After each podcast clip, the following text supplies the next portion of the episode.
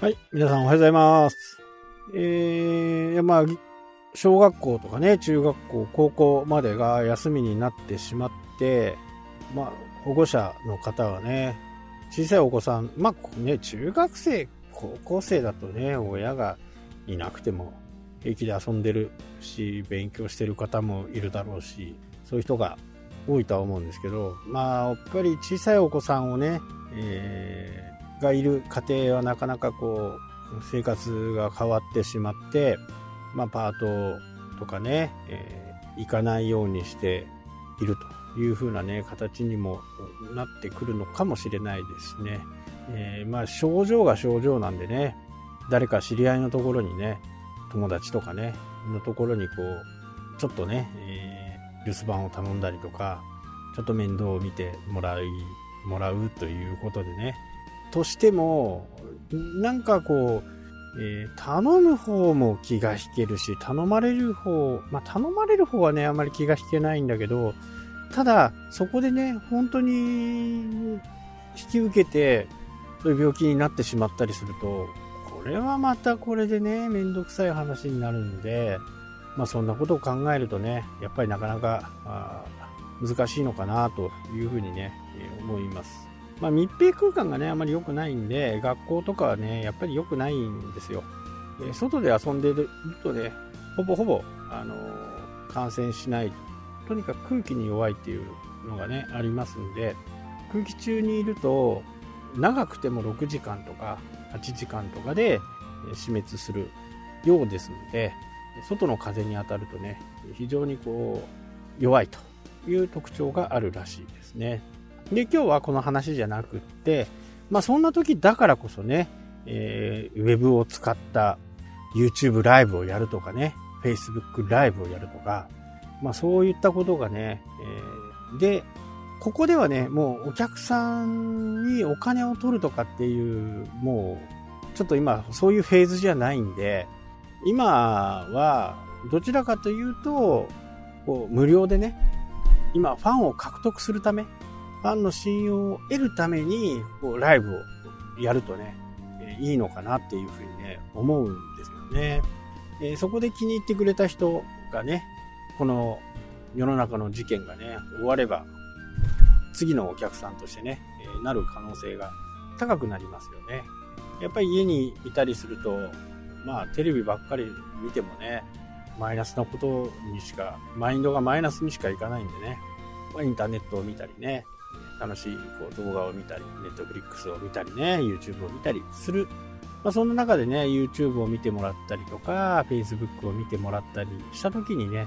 えーちょっとセミナー形式でね、やってみると。で、今週ね、僕もちょっと、それにチャレンジしてね、えー、ズームでね、ちょっとやってみたいなっていうふうにね、思っている。まあね、何人集まるかわからないですけどね、ズームでね、いろいろこう、やりたいなと。で、YouTube とかと大きくやっぱり何が違うのかっていうところだと思うんですよ。ズームをこうやろうかなっていうふうにね、思ったのが。で、あんまりズームって僕使ったことがないんで、まあ今回ね、ちょっと今勉強してる最中なんですけど、Facebook って、YouTube って、YouTube ライブって、実際、えー誰が見てるかわからないんですよ。あの、コメントとかね、くれるとわかるんですけど、えー、Zoom の場合はログインした段階でね、えーその人の、まあ、ユーザーネームだったりね、名前だったりが出るわけですよね。で、えーそこでコミュニケーションが図れたりとか、まあ、設定とかはね、いろいろこう、めんどっちいのはあるんですけど、なんかマイクのボリュームがね、ミュートになってないとみんなに聞こえちゃうみたいなところがあるらしいんです。まあ、それはね、ちょっと今週、えーえー一応ね、試しでやってみようかなというふうにね、思ってますんで、えー有料版にしてね、やってみようかなと思ってますね。まあ、どうなるのかね。まあ、だから、こう、方向性でコミュニケーションが取れる、誰が参加しているっていうのが、やっぱり分かると、すごくいいんですよね。YouTube ライブとか Facebook ライブとか、まあね、コメントくれたり、なんかいいねボタンを押してくれたりすると、あ、何人、えー、あ、誰々さん見てくれてるなとかっていうふうにね、思えるんですけど、何も反応しないでね、見てる人っていうのもいるんですよ。で、その人にね、情報をあげたくないとかっていうんじゃないんですけど、え誰かわからないから、僕のライブ結構その見てる人が、あ、何々さん見てるなと思ったら、その人にね、合わせて、こう、その人のヒントになるようなことを言ったりするんですよね。なので、わかる方が、僕としてはね、えー、ライブも盛り上げることができるんですね。まあ盛り上がるかどうかはわかんないですけど、その人のためにはなるから。で、その人にためになるっていうことは、それを見てる人も参考になるはずなんですね。あ多分この人こんなことで困ってるだろうなっていうふうに、えー、思えるんですよね。こう、その時はね、相談されたわけじゃないですよ。相談されたわけじゃないんだけど、投稿とかね、ツイートとか見てて、ああ、こういうふうにやればいいなとかっていうふうにね、思うんですよ。えー、もっと売れるだろうなっていうふうにね、思うんだけど、そこはね、えー、まあ、本当に悩んでるかどうかもわからないし、直接話したわけでもないからね。そういうのはあるんですけど、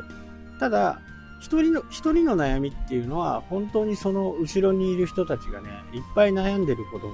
っていうふうにね、えー、僕は考えるんですね。なので、いろんな人が、こ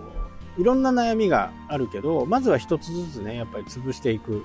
一つずつ解消できればいいかなっていうふうにね、思うんですね。だから、ズームとかで、えー、多分、顔が見ればね、顔を見れれば、何度か話した、話したことがある人だと、まあ、どんなサイトをやってるとか、どんなツイートしてるとか、そういうのが分かれば、結構簡単なんですね、アドバイスってね。本当はどうか分かんないですよ。本当はどうか分からないですけど、まあ、多分こんなことで悩んでるんじゃないかなことがね、わかるんですよね。で、それに対して答えてあげればいいかなというふうにね、思う。まあなかなかね、えー、やっぱり聞く人もね、気を使って聞いてこないというのもありますしね。まあやっぱり聞くからにはお金を払わなくちゃいけないみたいなところはあるんでね。でも、どっちか言うと、まあ僕の考えですよ。僕の考えは、えー困っている時はね、やっぱりお互い様なんで、そういう時にはね、本当気軽に聞いてほしいなっていうふうにね、思います。そこで、えー、本当にそれが役に立ってね、えー、ためになって売り上げの貢献になった時に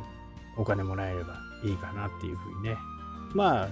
経営者としてはね、甘いっていうふうにね、言われるかもしれないですけど、まあ、僕はそれでね、十分だなっていうふうにね、え、思いますしね、一人一人の、え、お客さんが抱えていることってもう本当人それぞれなんで、え、そういったことを知ることもできますしね。まあ僕としては非常に勉強になるかな。まあお金もらって勉強できるみたいなね、感じでもありますからね。そんなにね、高額のものをもらおうとかっていう意識もないですし、まあそんな感じでね、私はちょっとこう考えていると思うんですね。まあ、考え方はね、いろいろあるんで、友達だからって言って安くしない、友達だからって言って、無料でやらないっていうことをね、しゃかりきに言ってる人もいますけど、まあそれはそれでね、その人のやり方なんで、別にそれを正当性を出そうとしてね、言っている、まあそういうポジションを取りたいのかなっていう風な感じはね、僕の中ではありますけど、まあ自分に、えー、自信があればね、そこは普通にお金かかりますよっていうふうにね、言っていいと思う。まあ、僕の場合も、いろんなツールを使ってね、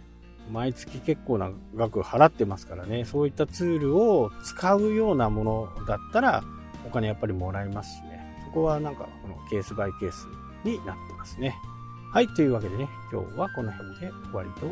たします。それではまた。